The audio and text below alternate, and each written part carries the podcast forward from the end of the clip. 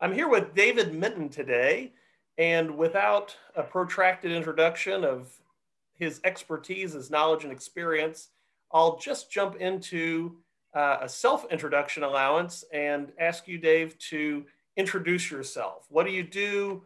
What's your educational background, and how long have you been doing what you do? Certainly. Um, well, I'm, I'm uh, first of all, thank you for having me. Um, I am a Special Assistant Attorney General with the Mississippi Attorney General's Office. Uh, currently advise the Department of Education here in Mississippi, meaning uh, I essentially act as general counsel for the Educational Agency of Mississippi. Um, I have been in this role for just right at two years. Um, previous to that, I was in private practice um, as a just general litigator um, with emphasis in uh, domestic, um, what we call chancery court matters here in Mississippi, uh, as well as um, some personal injury litigation, um, I guess, expertise. Uh, I've been practicing law now for 11 years. Uh, my educational background is I attended the University of Mississippi School of Law, uh, which you are quite aware of. And um, toddy toddy. For, you, for your students that don't know, Dietrich and I were at law school together uh, at the same time, and uh, where our friendship blossomed, originated and blossomed. Um, I also, so I hold a Juris Doctorate from the University of Mississippi, Ole Miss, and I also hold two Bachelors of Business Administration from the University of Mississippi as well. Um, class of 2005 there, class of 2009 with the JD. Uh, my bachelor's of business administrations are in uh, emphasis in uh, managerial finance and banking and finance. So I, I hold those two degrees, uh, of which I really don't do anything with in my life, but it is what it is. Um, prior to law school, so in between undergraduate and law school, I, I worked for a for the McAllister's Deli Corporation, which at that time was based here uh, where I am in Jackson, Mississippi, and uh, served as a kind of a franchise liaison for the corporate office to its numerous uh, franchise locations across the southeast, uh, you know, as far west as o- Odessa, Midland, Texas, and as far east as Winston-Salem, North Carolina. At that time, was kind of their footprint, and so that's a, a little bit of my background and uh, and who I am currently in life. And, and, fortunately, you were able to spend some time in Texas, which allowed you to tolerate, uh, on some some level, uh, the personalities of your Texas classmates, such as myself. Uh, when we came to Mississippi with our cowboy boots and arrogant attitudes, you said, "You know, I've encountered this before. Uh, I'm not just going to throw you out of my state just yet." So that. Uh, well, you are, uh, of course an eccentric breed, if if anything. Um, and and yes, my I guess my time uh, served in Texas uh, did prepare me for the um, for my experiences with Dietrich, of which I don't believe we're going to get into many of those uh, today. I don't believe this is the proper podcast. Uh, well, as you mentioned in our prep, we talked about whether or not there would need need to be an explicit tag on this episode, and uh, we can avoid that. However, there are definitely stories that can be told that would probably warrant such a such a such a tag if we wanted to go down that road. I do worry that some of these interviews are going to result in uh, students reaching out via LinkedIn and other sort of rec- recommended mediums of exchange for networking and business contacts, where uh, after asking you for some professional advice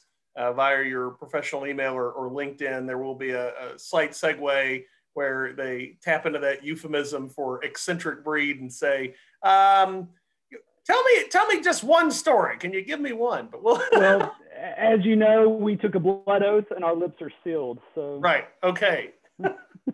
I feel safe. And that is one of the things that we cover in my classes is, those, is, is the idea of professional duties where certain responsibilities, even though you're an individual in certain capacities, you may have through your professional roles, through your licensure and so forth, certain restrictions. But before I delve into your legal uh, sort of practice, which I do think we'll we'll discover some of the benefits that you discovered, even if not direct, those indirect benefits of your undergraduate background, where understanding certain insurance and finance and risk under uh, sort of aspects of your industry, you were able to add more value than your peers. And but before we jump into that, one of the areas that I am interested in, particularly with our demographic of students and many, generally many in, entry level professionals, is this idea of moving for work, of traveling for work. And so I know that uh, both of us traveled after undergraduate uh, degrees for work, and there's a certain glamour to it, but there are also uh, certain stressors. And so I do want to address, particularly for my students who are first gen college students,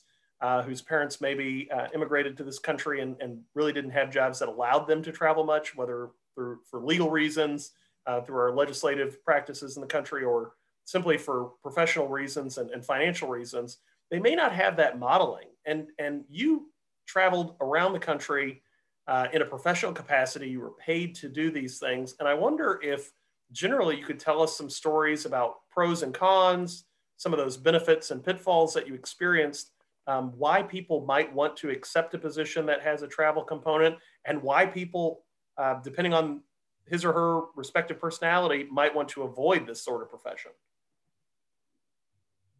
Certainly.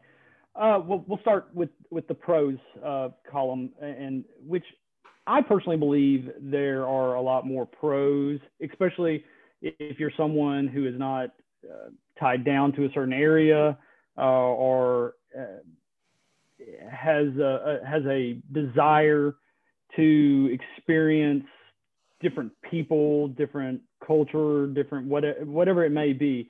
Uh, those are definitive pros. I, as coming out of coming out of college, I, I would have considered myself a fairly uh, introverted person, and so the opportunity to travel, excuse me, the opportunity to travel to various locations. Again, I I went went to Lansing, Michigan, uh, Winston Salem, North Carolina, m- multiple spots in Texas, uh, here in Mississippi, Georgia, Alabama, Tennessee, Kentucky, Missouri, a couple times uh, on these various um, trips on behalf of the McAllister's, uh, McAllister's Corporation, um, and would and would generally spend about two weeks in a in a in a in a spot, uh, and usually, but not all the time, but usually it would coincide with the opening of a new location by a franchise group, um, and we were there just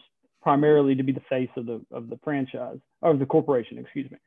So the pros of it all, and so something I uh, would suggest someone consider if they are whatever the job may be, whether it's restaurant business or other sales or whatever it may be, um, is if you are of the type that enjoys meeting new people, uh, enjoys experiencing, uh, you know, different uh, locations, locales, and, and, the culture around those places. Because again, this is a, a, very diverse. Even if we're just talking about staying within the borders of the United States, we're talking about an extremely diverse land uh, and diverse cultures within within even states. Uh, you know, I live in a very small state, in Mississippi, of less than three million people, and I can tell you that there are at least four distinct cult- cultural areas in Mississippi alone. So even if even if your geographic area that you're going to travel in is is relatively small, there's still the opportunity to experience lots of different types of people. And I, I believe that if you, the more you ex- interact and experience other people and their ideas and their culture and their insights and life experiences I personally think it makes you a, a better, well-rounded individual, both in your personal and professional life.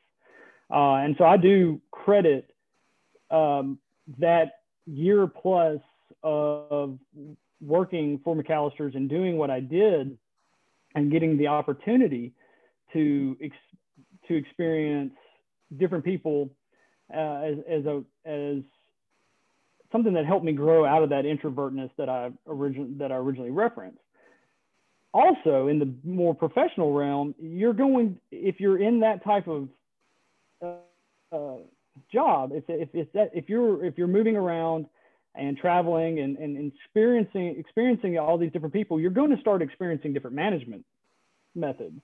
Um, in my in my to take it back to my personal experiences, you know, the individuals, the different franchise groups did uh, ran the business slightly differently. You know, each one ran it a little bit differently. Some of the bigger ones had a very rigid, um, very rigid ways they did things uh, within the, the corporate model, and some of the smaller, uh, more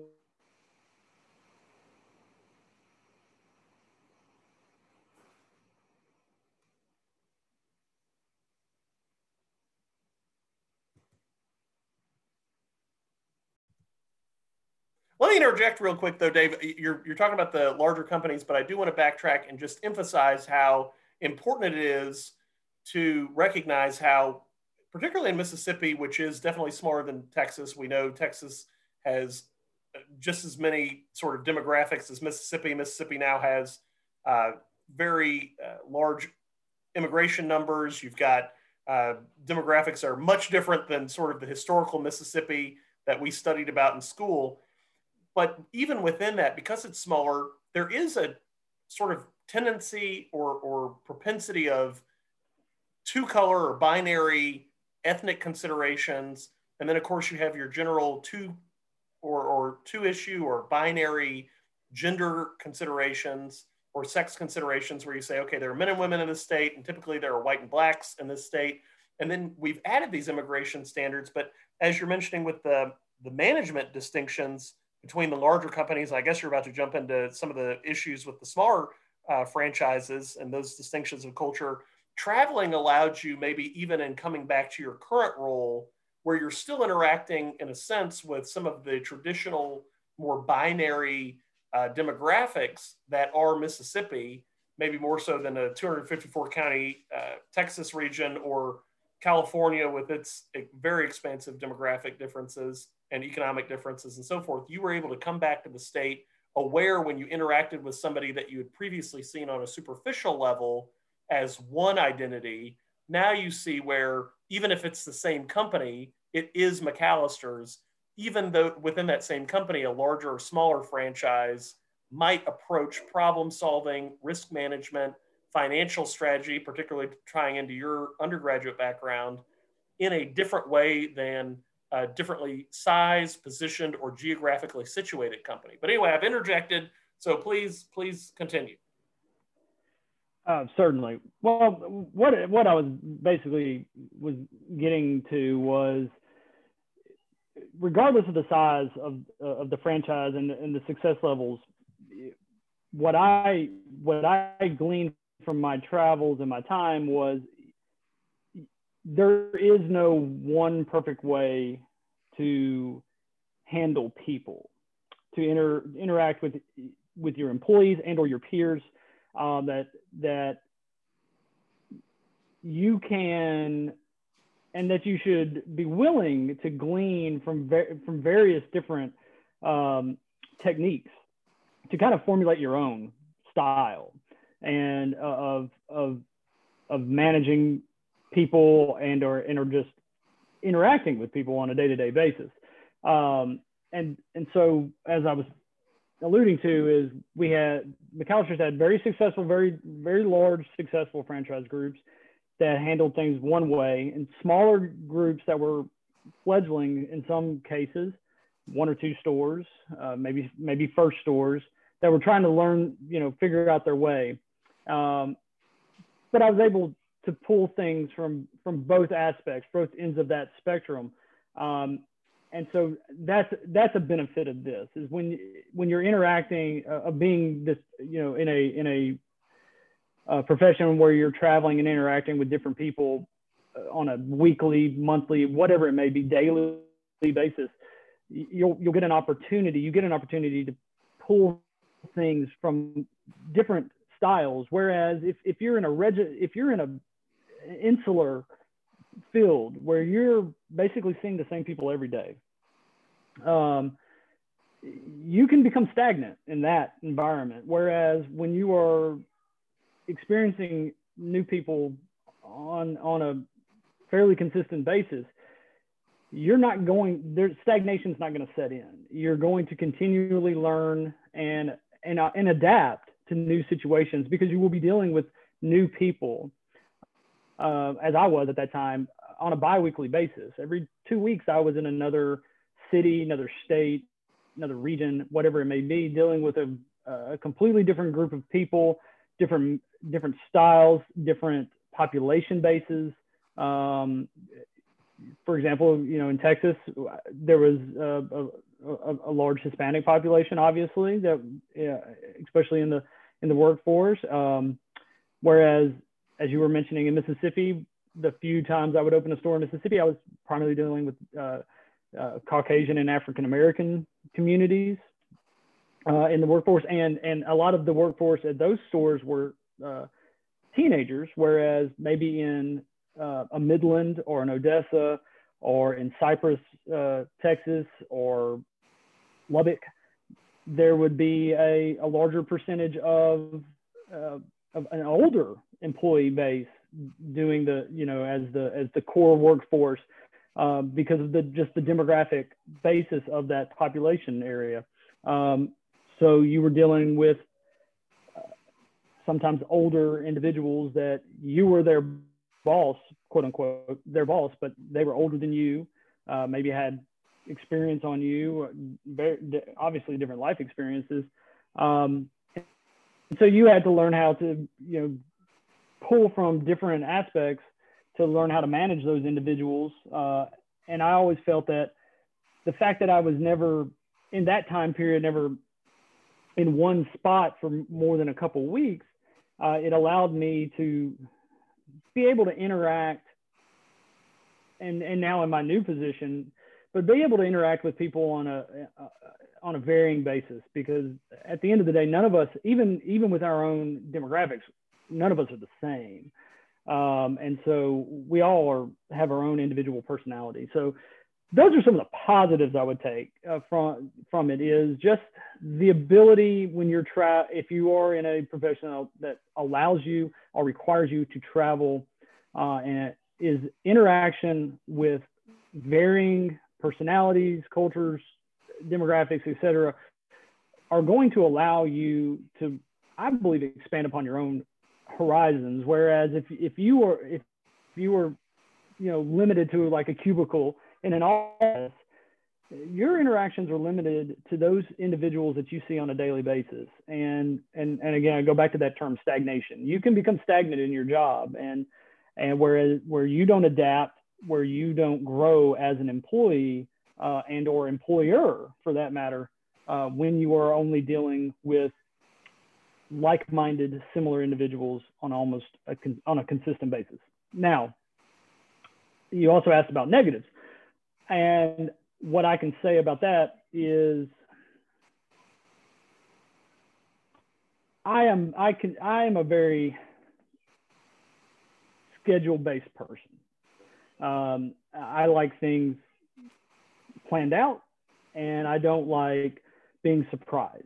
Um, and unfortunately, life always has surprises. Um, but I would say to someone who is considering a profession, even if it's entry level, uh, in something that involves uh, spontaneous planning, travel, um, last minute changes of plan that, but they, but they can't handle those that then it's not, that's a negative and it's something that you might not want to get into. And however, speaking of my own experiences, you know, when I was doing what I was doing for McAllister's, we would have a plan of what uh, stores were opening, but things could change at the drop of a hat. Um, construction could have been backed up because of weather, so the store's not ready to be opened.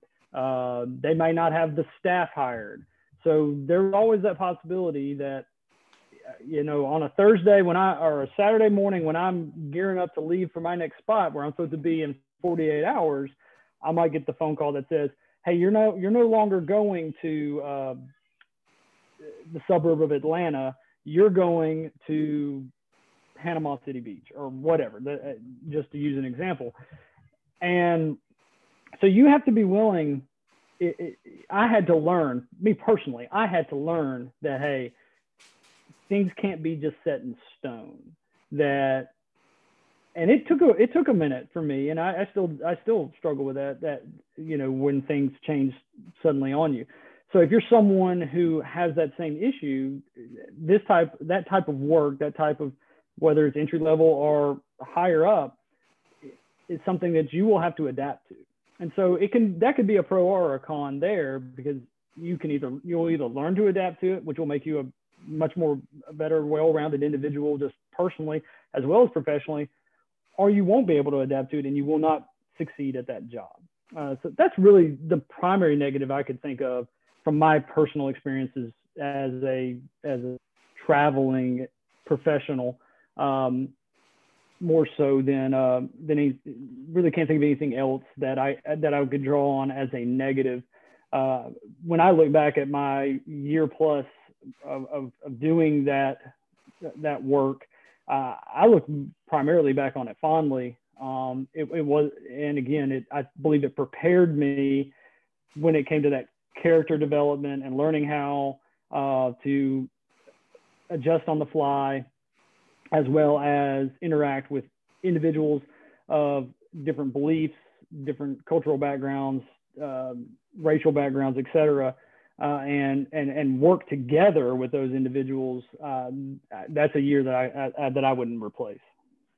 And some of that is, I mean, and we've talked about this before, just that maturation, right? So, uh, of course, sure. Uh, many of my students and, and, and our, our university's alumni are non-traditional students, which means that their EEOC sort of classifications may not be exactly the statistical demographics or breakdown that you would see at Ole Miss or at uh, USC or some other university.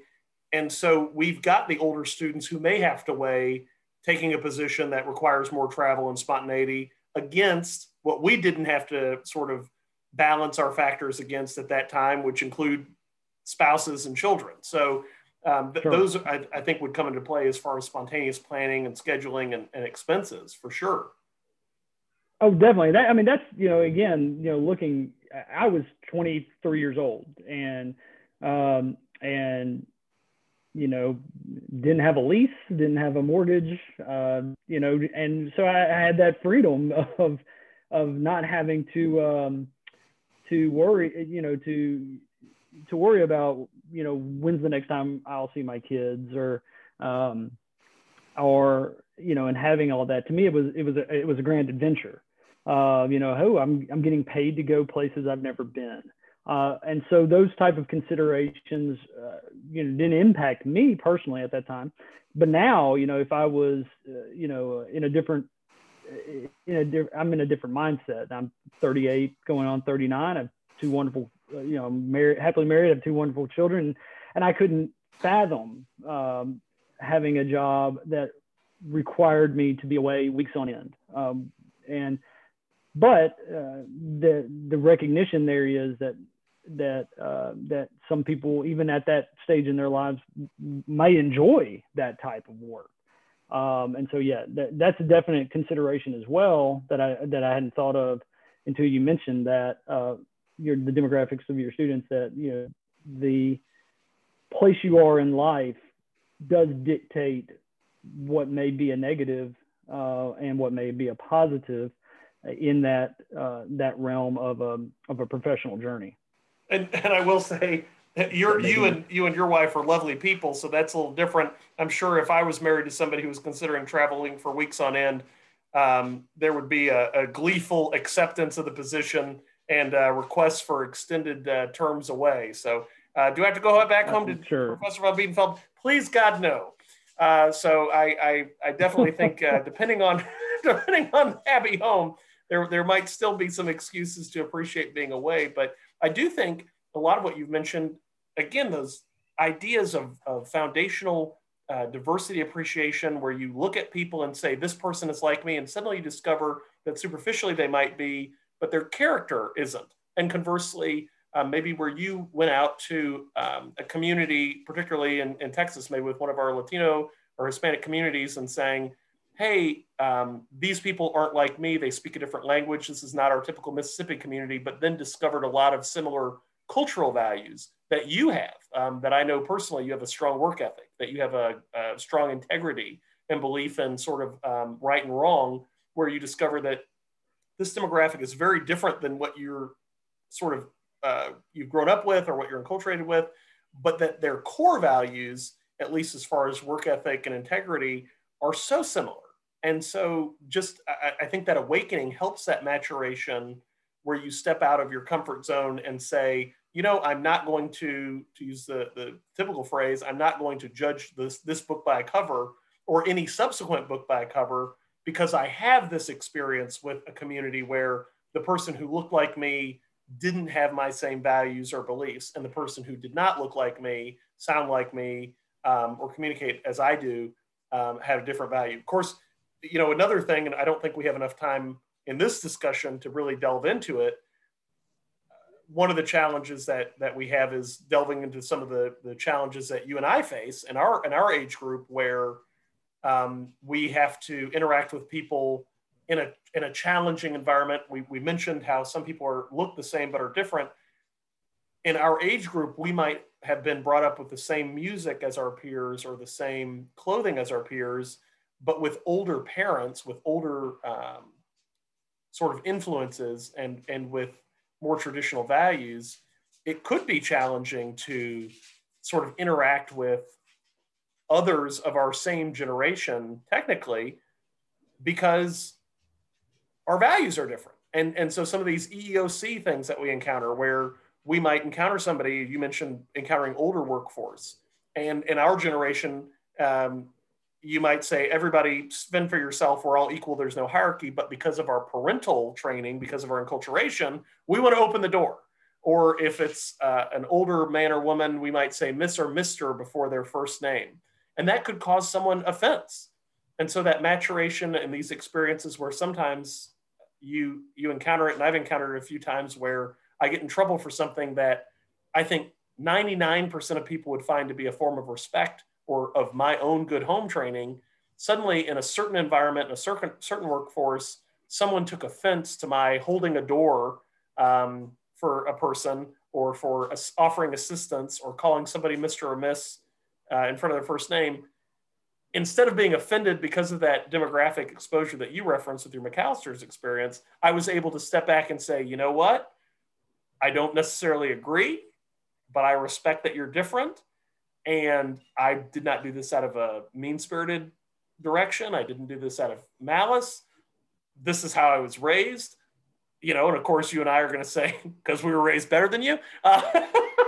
Uh, well, well I, mean, I, I, I, wouldn't say that, but I'm not quite as uh, as as uh, as as verbose and uh, in your face as Professor von Biedenfeld can can be. But um, it would might definitely run through my mind. But but no, you're right. It again, it it goes back to that that that core idea of you know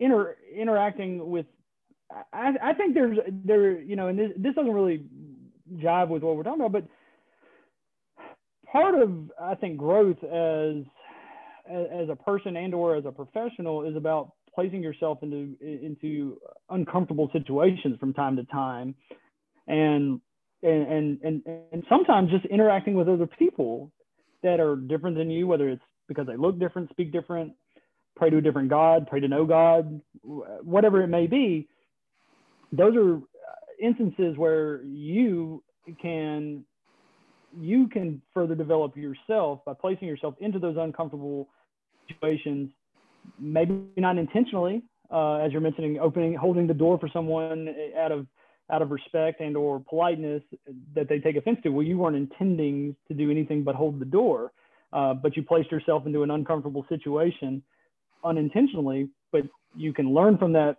that situation um, and and and interaction. And so that all goes to say, you know, again, we're we're talking about a situation where you can grow uh, by having these interactions that you might not otherwise have an opportunity to have. I, I can honestly say, had I not done what I did uh, with the McAllister Corporation, I, I wouldn't have had the opportunity to have interactions with in, individuals way out in the Permian Basin. Um, and I wouldn't, I, wouldn't know what RO water is.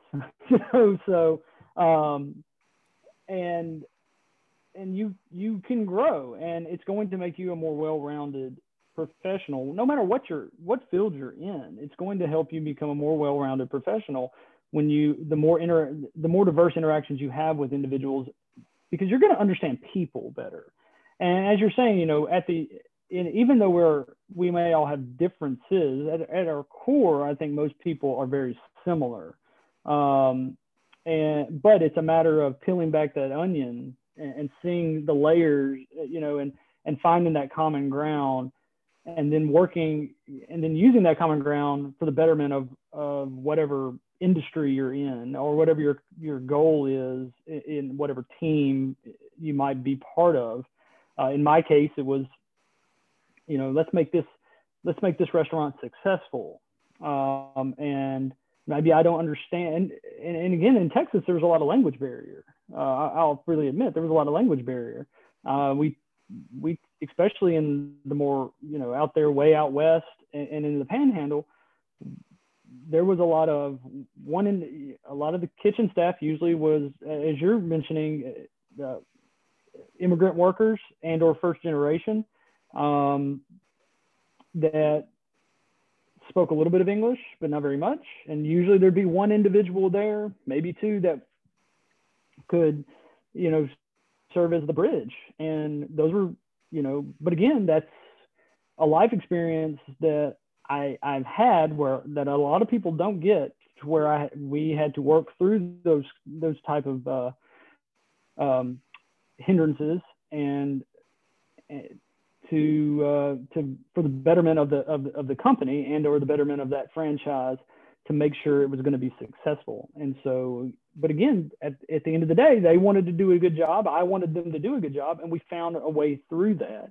uh, on many occasions. Um, and so, again, it, it goes back to these diverse interactions, growth as a person, diverse interactions, uncomfortable situations, and, and, and uncomfortable doesn't have to mean painful, just outside of your comfort level. But I think everyone should have those type of have those those type of interactions, those experiences in life, or else again, and I, I go back to that concept of you're you're just going to become stagnant as a person, not and not just as a professional, if you're unwilling to step out of your comfort zone from time to time.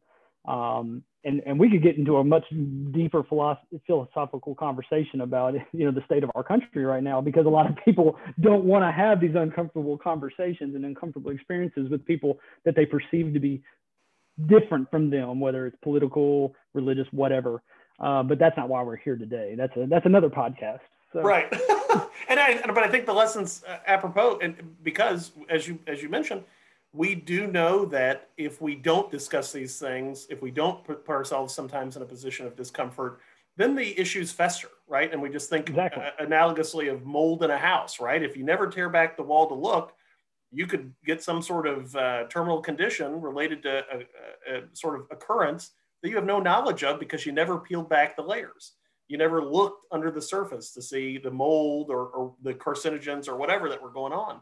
And you also referenced the language, and I think this is probably something that has helped you excel in your profession, which is as you encountered people who maybe spoke Spanish as a first language versus um, our, our, version of English, right? We don't we don't put things in a boot or take a lift, but it's American. Uh, it's American. Right. We speak American we speak English, American. So, so this is a nice um, tip of the hat to Kevin Kevin Blair Garrison. Um, we we speak our, our American English and and say uh, things a certain way in your profession, you've probably experienced additional success because you recognize that that language, not only of, of sort of your linguistical vernacular of, of your country of origin or national origin, but also your professions, right? And, and, so we talk about this in my classes where we talk about acronyms, where we talk about um, how different people in different industries might phrase things. And, and the first time you heard someone in Louisiana going to make groceries and you were like, what is this a dish? Is this groceries is a type of cake? Oh, you're going to purchase groceries. Um, you're not actually going to create them. Uh, you're going to, but but these these slight vernacular nuances, right, where we we have to do that. Maybe to some degree you've experienced uh, greater adaptability and, and greater cognizance of those distinctions because of that initial exposure to people literally speaking a different language than you, and then being able to apply that in industry emails and emails with your colleagues because you interface in your role with the Attorney General's office with people who are not lawyers. Yes. Well, I, you know, and, and, and, and that's interesting you bringing up like acronyms and, and, uh, you know, and, and, and things of that nature. So just kind of spin it forward.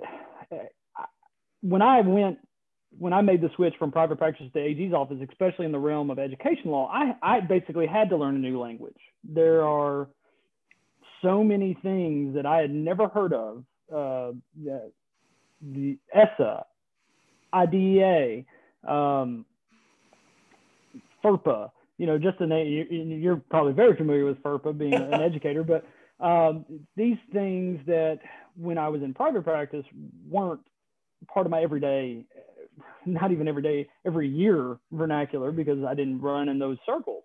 But, but the, and I was hired as someone to go to the Department of Education with no educational law background. And, but yes, I, I think, you know, those challenges, if you want to call them that, challenges, uh, experiences uh, of having to kind of adapt on the fly that I referenced earlier, whether it be adapting my schedule, my travel schedule, or adapting how I'm going to train this one individual who maybe doesn't understand it this way, but I'm going to try to teach them this way. That adaptability that kind of was fostered in that that short time period that I was with McAllister's uh, allowed me to, I won't say hit the ground running, but to quickly come get to speed um, with my new position, with my new, my new requirements of, of being able to say, okay, I understand what you're talking about uh, when you start talking about the Every Student Succeeds Act or the IDEA or whatever it may be. And, and, and, I mean, I still have cheat sheets of these acronyms so that I can always reference them. But, um, but you know, I, I, I can honestly say had I, had I maybe not had those experiences back now, I mean, 15 years ago, yeah, yeah, 15 years ago, um, that I may not have been able to adapt as quickly as I did from, you know, a very broad private practice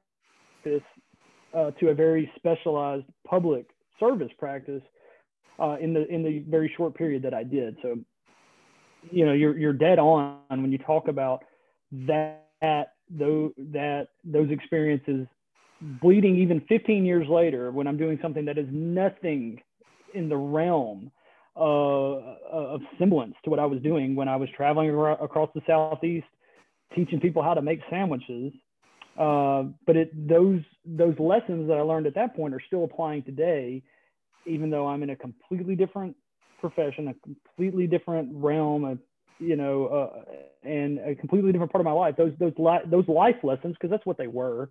Those life lessons still apply. And we may have to do a follow up because I do think there are a number of business lessons with regard to the value of consistency, right? So you were sent out there as a corporate representative to ensure these sort of satellite franchises were exercising that vision. And we've seen this with a number of global corporate leaders with billions of dollars in stock returns where that vision, whether it be customer service first, whether it be the long term strategy first, that vision has to be translated to the lowest common denominator. And again, I know in our in our current generation, I shouldn't use that phrase. I should use something like the everybody or something. I should use something more PC, but oh well, I won't. Um, but you know, from the pawn to the king, there has to be a unified strategy uh, on your chessboard um, from the private to the general, there has to be a uniform strategy to your uh, sort of military direction. And the same thing in corporations. But I do want to hit on a couple of things, and, and you can touch on this however, however you think best or integrate it um, and, and reorder it however you think is most effective. But I do wonder in your choice to go to law school after this corporate uh, sort of venture, we will have alumni and, and first uh, sort of level professionals who are considering grad school, considering law school, med school, PhDs, whatnot, you know, what what were some of the determining factors for you in making that choice? And then also, as you transitioned into these professions, I know networking is a huge thing. When you transitioned this job, you were I, I think, wise enough to reach out to your colleagues and friends in different industries to say, hey, what tools can I can I use to best um, and optimally engage in this new profession to hit the ground running, as you say. So you had those networks, but were there other tools or practices that you used, like learning a new language or something along those lines, that helped you that could be advice for uh, people entering new professions? So I don't know if you want to address the law school thing or the uh, new profession or tra- you know professional transition comment first, but like why'd you go to law school and then also as you as you picked new professions what did you do to to be most successful in them okay. Well i'll, I'll start uh, with the the why why i went into, well i had and i'll just i'll be you know very candid and, and of course you know my background. I i was always going to law school. Um, and so the choice of uh, of taking a year or however many uh, whatever amount of time it would have eventually taken it was just a year um, was a personal choice. I felt i needed um, after undergraduate i felt i needed some time away from the books um, and uh, it was never 100% uh, my intention to return to Ole Miss for law school. I, uh, but I uh, but it, that's where I ended back up. Um, again, due to per, just personal choices and where I was in life. But so law school, even before McAllister's, was always something on the horizon. It was just a matter of when, not if. Um, and so the um, experiences uh, uh, that I had in the in the the, the corporate world, I, I could honestly say really didn't mold that decision making process. It was more of a timing thing, maybe a timing thing. I think, you know, I can, I could honestly say I was ready to go back when I did that year and a half or so after I was done with, uh, done with my undergraduate studies and uh, moving into the, um, getting back to Oxford and going, going to law school. Uh, on your second point, I think one of the things that in terms of that we can that that people should never be afraid to learn from or should never be afraid to do is I think you have to look at no matter where you are in your professional life, whether you're entry level or you're the CEO of a company, I think you always have to kind of look at things as, in my opinion, you should always look at things as as, as a team. And in this regard, my regard of going from private practice to public practice with this very specialized language, very specialized areas of law uh, that very, especially here in Mississippi, that very few people practice. You, I couldn't be afraid to to ask for assistance, and and that's something that again another thing that you know I, I, I take back from my time at McAllister's and you know even going backwards um, through undergrad is everyone needs you shouldn't be afraid to ask somebody if you don't understand something. Um, it doesn't make you look less intelligent. It in fact i believe it makes you look more intelligent when you can recognize that you might need uh, someone else's point of view to understand something. And so especially when you're entering into something that you're just not familiar with. Uh, and so to kind of connect those two points of that time between law uh, undergrad and law school and and and now and my current uh, my current position is you know when I was at when I was running these these openings and and doing the corporate um, face man job for McAllister's, it was you know we we always wanted to make the franchise groups comfortable so we always wanted to and while you're while you're true, while it's true that hey, corporate America wants consistency, it, whether it's franchise groups or corporate owned stores, whatever. You know, we want to walk in to. We'll just use McAllister's as an example. When I go to a McAllister's in Plano, Texas, or I go to a McAllister's in Lakeland, Florida, and I order a club sandwich, I want that club sandwich to be the same in both places. So that's, you know the that's the point of the the, the corporate model and the uh, especially in restaurants and the franchise we you, we want you to have the same experience especially taste bud wise, and or when you go into a, a, a corporate store, we want you know you to feel the same whenever you go into a Lowe's or a Home Depot. We want it to be a familiarity there, um, etc. But as I mentioned earlier, not everyone has the same skill set and management style. Um, and so I would always go into these stores, whether it be with a very large company, franchise group. There in Texas, there's a group called uh, Saxon Pierce. They they have like a hundred and something McAllisters. They've been rolling for years. And then there's other places that might only have one or two stores or three stores, or uh, this might be their first store. And I always wanted to sit down with the managers uh, that were going to be there after I left and say, you know, tell me how y'all want to run this place. How do, how do you plan to run this place so that I can help install that for them? And so to me, that's the same the same idea of asking questions when you don't understand something. I was I, I was willing. I'm always I'm willing to ask those questions of how do you want this done? Yes, you're going to make this club sandwich this way, but how are you going to manage these people? What's the what's the protocol you want to set? What's the tone of this store in terms of the employees going to be um, so that I can mimic that to the best of my ability to help you be successful? And spin that ahead 15 years or so when I joined the AG's office, the first thing I did with my now uh, he's no longer my lead attorney, but the, the, the gentleman that hired me, is I sat down with him and I was like, explain the nuances of this facility. And we are stationed at the Department of Education, so we're there in the building with the the agency, whereas a lot of the AGs are not that help other state agencies. We're in the building. We we interact with our client on a daily basis. We have FaceTime with our client on a daily basis. Um, well, not these days, but you know, right. so, but, and so I wanted to know what is this place like on a day-to-day basis? What are the nuances of this place, and what do I need to know to be successful in this job?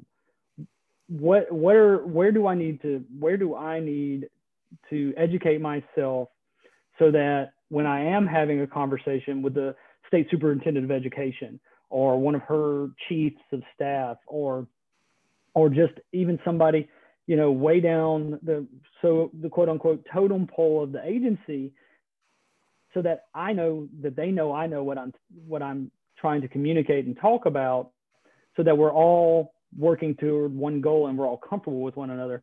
And so I, I think that's just a long-winded way of saying, you know, do you, no matter where you are in the in, in the in the in the so-called pecking order of a business, whether you're the boss or you're the new hire, you should always be willing to interact and work with your coworkers, whether they're under you or above you, to for the betterment of the company and for the betterment of yourself, um, to help it to help it succeed. And and so again, like I said, spinning it forward to today, I, I wasn't I wasn't that I, I I was in undergrad I was a I got this kind of guy. I don't need help. I I I hated business school because business school was all team stuff. And I was a I was a no, I'm going to do this on my own even when it was a class about teams and and or you know or group projects and and and looking back now I recognize that the reason why those classes were formulated that way is because that's what the real world is.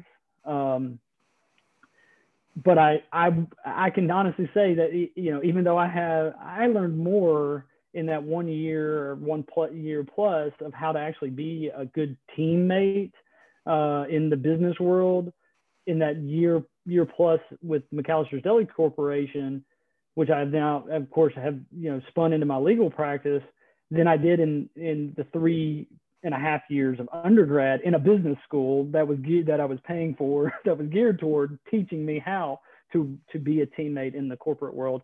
Um, so again, long-winded way of saying, don't be afraid to be a teammate, and but don't be afraid to ask questions because that's where you get your knowledge from, and that's how you excel. That's how you make your your team, and I'll use that term again, your your team better is by by being informed and and and asking the right questions instead of trying to do it on your own where you might miss something and and then you fail. And if you fail that's an impact on the company the client in my case the client.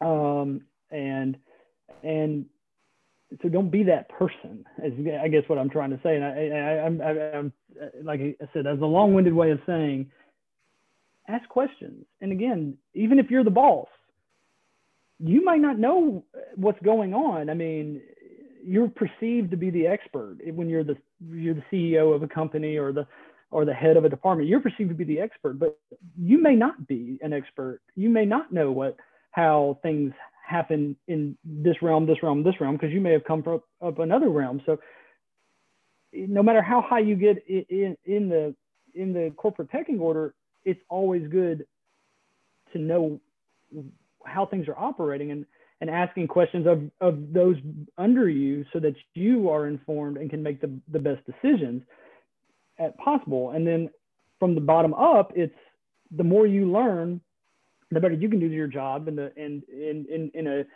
and to bring it into a kind of a selfish way, you then stand out and can make your move up the corporate ladder or the business ladder or whatever it may be um, by by impressing your superiors and show and showing them that you have that foresight and that drive to to be as informed as you possibly can be to help the company or the law firm or the agency or whatever realm of work you're in. Um, I think that answered your question. I'm, Absolutely. I'm no, and don't worry about being long-winded because my students know that we are trained to get paid by the word. So um, these are all the words, and we'll be mailing an envelope with an invoice to all the listeners uh, following the show. I, I think a, yeah, I think of 450 billable uh, hour rate is fair and um, you know we'll, do 15 15 minute billable increments but but i also think you, you raised a great point with the idea 10 minutes and it was 10 minutes in my world. 10 minutes. Okay okay yeah. Well your time is worth more because you are a better lawyer than i am. So oh, i doubt that. No so within that though i mean you raised a valuable point about how there's a selfish benefit right? Even an altruism of doing the best job for your company, of asking questions so that you can best perform your role within that uh, company or industry, there's still a selfish benefit. In the course of my classes, I emphasize that pragmatic ethics value, right? And we talked about the differences of faiths or non-faiths and the idea that even if you, you don't believe that there's a higher power that's going to punish you for bad acts uh, upon your, your death, um, recognize that there could be fines or, or criminal penalties for those bad acts on earth, right? So those pragmatic ethics and those pragmatic benefits or positive consequences of being willing, as you mentioned, to ask questions to do that. But also, um, not to be morbid, but I, I, remember having this argument with my mother. Uh, oftentimes, when I would pick classes, where she would tell me, "Don't take the professor, take the class. Don't you're not taking the teacher, you're taking the class." And I have to contradict her, right? You are taking the person because of exactly yeah. the things that you mentioned. So I wonder in in that distinction that I'm always trying to draw where we try to find similar and, and dissimilar elements of managing projects versus managing people, you've seemingly found that managing people is still an integral part of managing projects, whether that be making sandwiches or delivering um, sort of uh, an, an, advisory opinion to a state agency. And so, how it then, we've talked about diversity, we've talked about uh, balancing factors. We've talked about understanding yourself, that introspective analysis of your own personal skills, strengths, and weaknesses.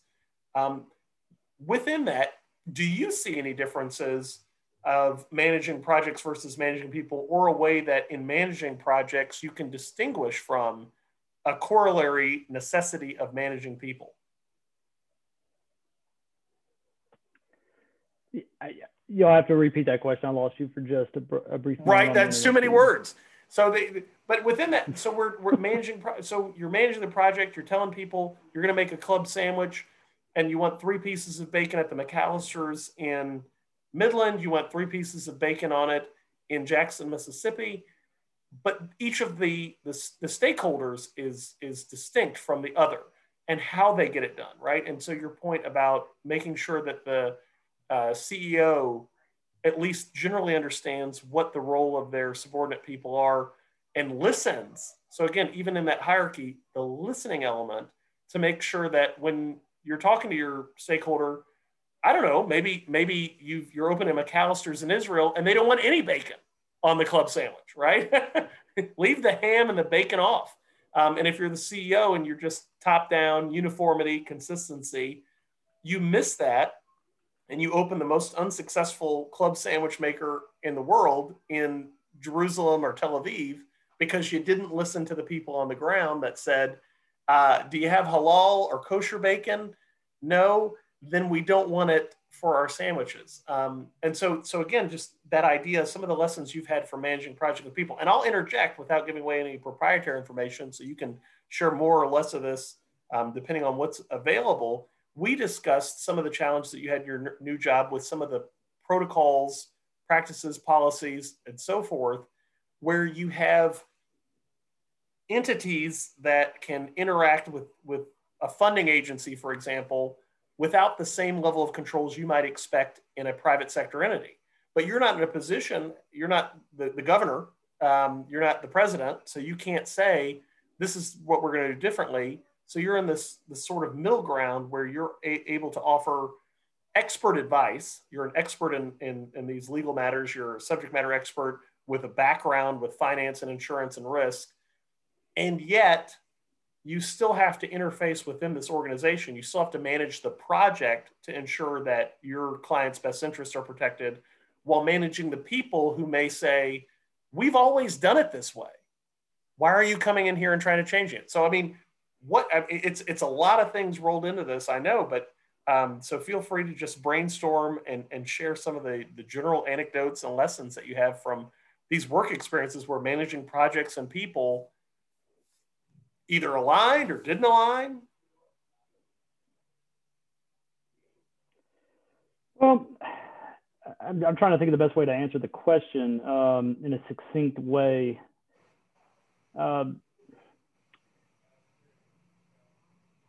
for those that aren't aware, the you know coming from all right, so we'll, we'll go this way. Coming from a private law background, private legal background, I essentially was um, king of my own castle. I, I was with a firm, but I ran my own book, for lack of a better way of putting it. My cases were my cases. My clients were my clients. We didn't we didn't have shared clients uh, amongst the the other attorneys in the office. Uh, so, and my caseload was my caseload to manage as I chose to manage it within the realm of professional responsibility, of course. Right. Um, going into the public sector, uh, and you, you alluded to this, there are, uh, as I'm sure in, same in Texas, in Mississippi, we have lots of uh, regulations on how our agencies have to act, how they can they can, um, for example, in pre- the procurement realm, especially, how they have to um, you know how they have to advertise for jobs and or services they need or goods they need and how many quotes they have to get et cetera and all that. We won't get into that minutia. And it, it was a there that wasn't a, an abrupt change for me and and the other part of that that was different was there was now these layers uh, that I, I never had to really deal with. Um, we call it bureaucracy, where you are, your you, things have to go through a certain chain, and everybody's got to check a box, and um, and so there became a there there was a point, and and and as it became to managing people, that my client my specific program office clients within the Department of Education had been um, handheld for quite a, a, long time. Whereas I came in and said, "Look, I'm I'm I'm I don't have any mandate over you. I'm not I'm not y'all's boss. What I say does not go. My job here is to advise you and counsel you on whether or not what you're doing is is is quote unquote legal and uh, make sure that you're you're you're not toeing the line uh, in the gray area to where uh, the agency will get in trouble.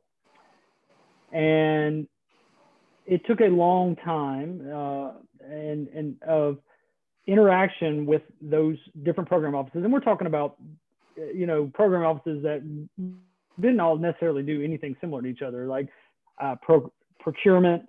You know, all they care about is buying stuff, and then elementary ed, all you know, they they have their jobs, and and assessments had their jobs, have their jobs, etc.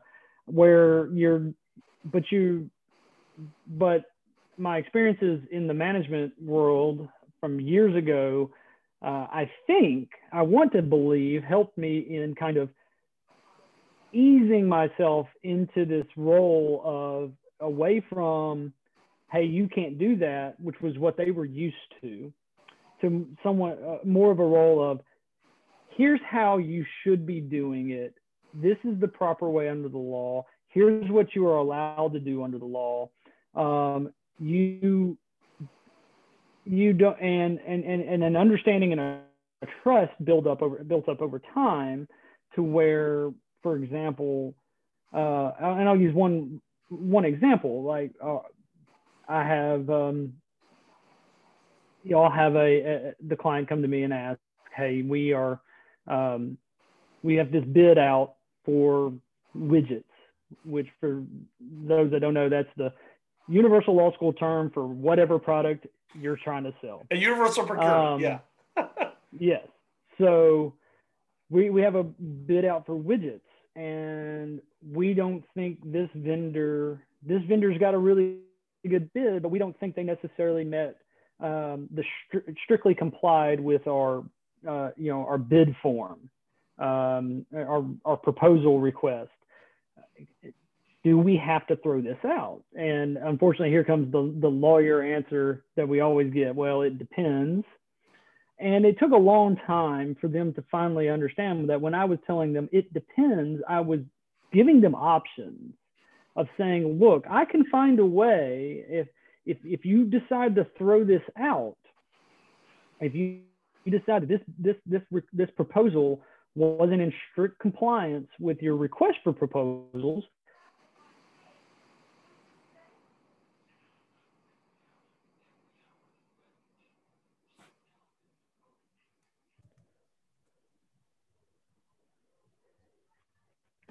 so you know, they would get these options and and they what they didn't understand was i was giving them options. I wasn't giving them a mandate that you have to do this or you have to do that. It would be hey look i can look at this request for proposals and i can look at this proposal and i can make an argument for you if necessary as to as to a justification under the law as to why this thing needs to be kicked out or should be kicked out and not considered for the award Conversely, I can also look at this proposal and this request for proposals that the agency put out and make a justification as to why it can remain in, in, in the event that somebody, a vendor that doesn't get it, um, decides to protest it. And it took a, it took a, it took a minute, but eventually through, you know, building up a trust factor which is something that that I had to do 15 years ago with McAllister's. You know, these people that I was meeting, and I, they knew I was going to be in and out in two weeks, but I had to build a rapport with them so that for those two weeks we would work well together, from management down to to, to dishwasher at, at the restaurants, by building this trust factor with the um, the agency employees that I deal with. You know, the managing the people. Uh, you know, we've now have a, an understanding amongst my program offices where when, when I when they bring a question to me about something, whether it be a question about vendors who want to sell us widgets or million dollar assessment con multi-million dollar assessment contracts or um, educator misconduct matters, which I which I assist with, um, and whatever whatever it may be, over over a, over the course of time, through my interactions, through through through those interactions, through working with them, they have they now understand that hey, when you know Dave's going to give us options, and he and he's going to explain to us why these options can work regardless of which way we decide to go. And now that's not to say that that I always give options. Sometimes I say no, that's just not the law, and you can't do that. Uh, but more often than not, I try to find those options. But again, this go the question was about managing uh, managing people and interactions with people, and it was their their original their you know they they were used to a one way. I came in with a different way. And over time a relationship was built to where now we all understand one another they understand my approach i understand their approach i understand why they're coming to me with these questions. And and we work together. And this goes back to what we talked about earlier the teams aspect of of the professional you know community of unless you're just a sole proprietor making donuts or something you you've got to work you've got to work with, with other people. And and sometimes you may not agree on a on a on a direction um, and trust me that happens all the time I, I butt heads with my with my, my my client all the time about what i believe is the proper uh, interpretation of a statute or proper interpretation of a regulation. They may, and they might have a different opinion. Um, but then we work together to, you know, to, to find some common ground usually. So they can get my blessing. Um, not that my blessing is, it, really matters, but, but I think it comes down to that. It's, it's, you know, again, but I was, but I had to change too that's the the other aspect of that is I had to adapt to the way they did they do things here in the at the agent you know in the agency world, whereas I was used to making every decision on a case. These were my decisions. Like if I wanted to go to trial, I'd I, I could go to obviously with the input of my client, but you know, but the strat the strategy of of legal practice is on the attorney. Um, the final say of what happens is, of course, is the client's decision. But once a client tells you you're going to, I want to go to trial, you say, okay, well, back up. I'm going to run this. This rodeo is mine now. Uh, whereas in my practice on the, in the, as a public attorney, as a public agency attorney, I don't get that kind of latitude. All I can really say is, hey, look, here's what you need to do. Here's how the law works here. This is what you can do under the law. Decision's yours, though um, and that's i end a lot of emails to my client with your discretion you know here's here's my legal analysis here is what i would recommend you do but i'm not telling you to do it and that was a big change for me because again in my practice a lot of i was given and and, and the reality is in my private legal practice i had a lot of clients uh, especially my corporate clients at that time, had had given me carte blanche determination on how uh, uh, even even settlement authority and things of that nature, to where I didn't have to go to them if if if if, if it met a certain certain threshold, I was good to go. Uh, whereas in this realm, I don't have any of that. So I had to I had to adapt as well. So they had to adapt to me. I had to adapt to them. And, and again, I think the common thread, the common theme that and this was uh, as, or, as you mentioned, this is an organic conversation, and this has grown organically. Is the common theme today from me has been interactions allowing for uh, adaptability amongst your peer group. And, and I, I, when you mentioned that, realizing the change, I immediately go back to my youth, right? And so I, would go to this place called the Catholic Charismatic Center in Houston with Father Richard Paulison, and um, he would allow a couple of deacons to talk, and there was Deacon Pete, sort of a cowboy, and he'd have the same sort of homily message. And then there was a guy, Deacon Don. Uh, he'd have the same homily message every year, and it was sort of annoying. But I now realize, especially as a, as a teacher, that the importance of that reinforcement of points, where yes, it was repetitive annually, and I did wonder as a youth, really, do these old people not have any other stories? but I I did start to listen to um, to it and realize that now these lessons are imparted where Deacon Don's message was always about something with his family and um, how he kept praying for God to change other people. And finally, when he prayed for God to change himself, he started to notice changes, right? So that's the one factor in all these team interactions that you control, as you alluded to, where you recognize that you also had to adapt. And so even though you were the attorney, the subject matter expert, the final signatory, and essentially any this you know decision maker within the organization or, or uh, sort of subordinate function to that legal decision that chose to move forward was exposing themselves to independent risk, right? Unilaterally saying, we are going out without the advice of counsel, um, which then exposes them and, and potentially their employment uh, to risk. Um, you then realized, hey, maybe again on one level, initially you realized that maybe they just hadn't interacted with someone like you before, right? And you they didn't they weren't used to a collaborative partner, um, somebody who was actually giving them points to enable um, that sort of independent decision making. And I have encountered that in government too, where people are so used to sort of a dictatorial or, or top down or authoritarian management that they're paranoid when you come in and say, I just want you to do your job well, and I'm going to provide my subject matter expertise. We're paid by the same state dollars. And so uh, if you want to proceed with this, I'll try to find a way for you to legally, ethically, and effectively, uh, you know, achieve your optimal outcomes within this methodology, but recognize these potential pitfalls. I'm not here to be your parent. They they freak out, right? They have no oh. idea what to do with this information. And so, yeah. I mean, you you've highlighted that, and and again, this reinforcement of yes, sort of the introspective need to evaluate your skills and knowledge and abilities to adapt to your environment, but also to assess the out, outside environment and say, what do I need to do this, right? And accessing tools, particularly networking and relationships to adapt, to be nimble at least, and, and adapting your skills level and your, and your um, even your mentality to the culture in which you're going to be placed.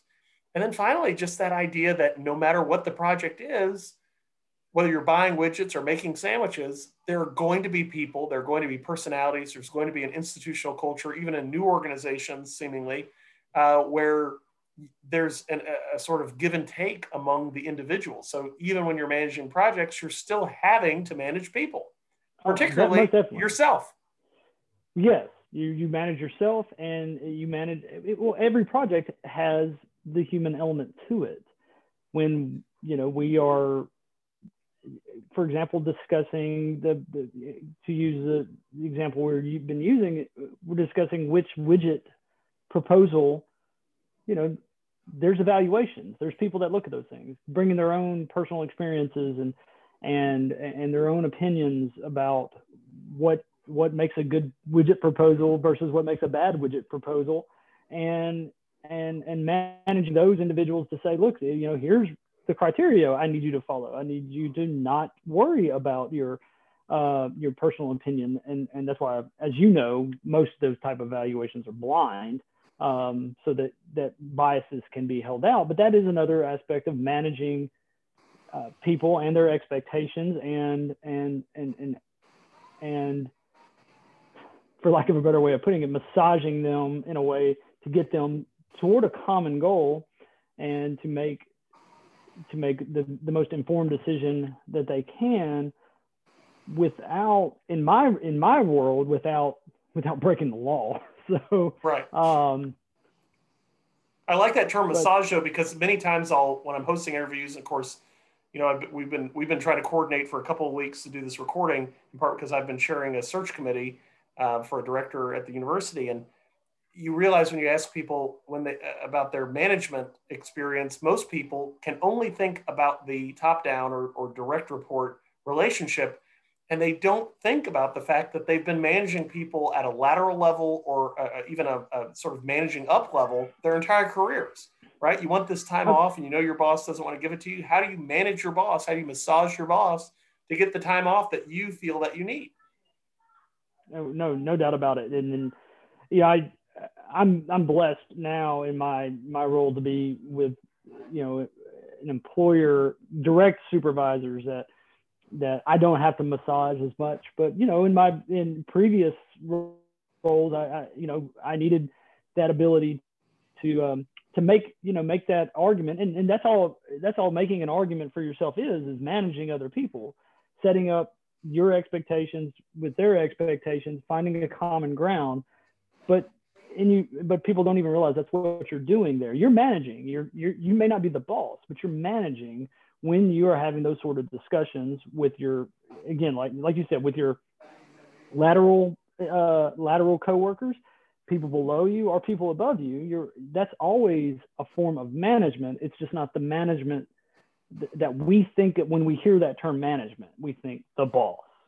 But that's not what apparently you know you're teaching here is you know that whenever we are inter and again we go back to that term interactions whenever we're interacting with other people we're we're management managing one another in those interactions because you're managing yourself because again you don't want to do something that might necessarily offend another individual but you're also managing them to bring you know in when you're having a discourse bringing them maybe to your point of view or at least managing them in a sense so they can understand your point of view. Maybe not agree with your point of view but understand your point of view.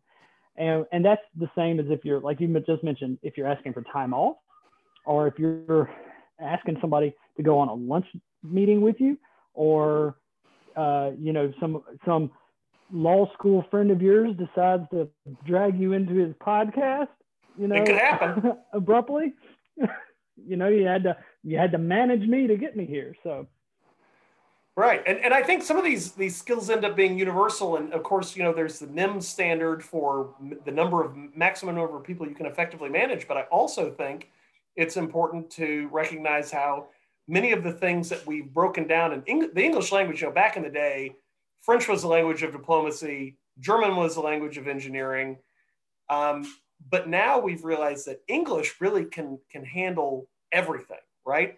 And so we've got these nuanced phrases where instead of having to do combination words like Germans with their Unterseeboots or um, come up with these delicate terms like with, with French, where we can look and say, hey, English has these subsets, these nuances, these, these very deep dive um, elements, but there's still broader categories of communication, of advocacy, of interpersonal relationships, of mutual respect, or whatever, whatever categories you want to have, where maybe there are five or six categories of success that people should emphasize, including being adaptable. Mm-hmm. But anyway, well, I, have I've taken quite a bit of your time. So I'm thank you, thankful for that. I, I hope my uh, goddaughter doesn't beat you up for uh, entertaining me instead of entertaining her. Um, and I, I did get. Oh, the, you, did, uh, you just you, you just let the uh, you just let the, the cat out of the bag there. Dietrich is not only my friend, but he's also my daughter's godfather. lot, lot of lot of nepotism in this version of the podcast. Absolutely, and people know relationships matter, right? So now, we're, now, we're just... now, now, now all your students can understand, like, why was he talking to this idiot? they'll know. They'll know relationships matter, and uh, uh, we definitely appreciate your time. We may do a follow up uh, in in the near future just to talk in in more depth about some of these points. But I do appreciate your time, counselor, and uh, I appreciate uh, you you staying in touch, you offering your time, talent, and expertise to our our students and some of these other listeners and I hope that you have a great week. Well, I appreciate it. I definitely gave you my time. I'm not sure about the talent and expertise part of that, but I will I will take the uh, I will take the compliments uh, at face value. And uh, as always, it's, it's always enjoyable to talk to my old friend Dietrich and uh, any any sort of knowledge I can impart, whether whether it's uh, about how to make a sandwich or how to tell somebody how to give you time off. I'm I'm always up for it. More bacon. Thank you. Thank More you, Counselor. bacon. Thank you, Dietrich. Have a good one.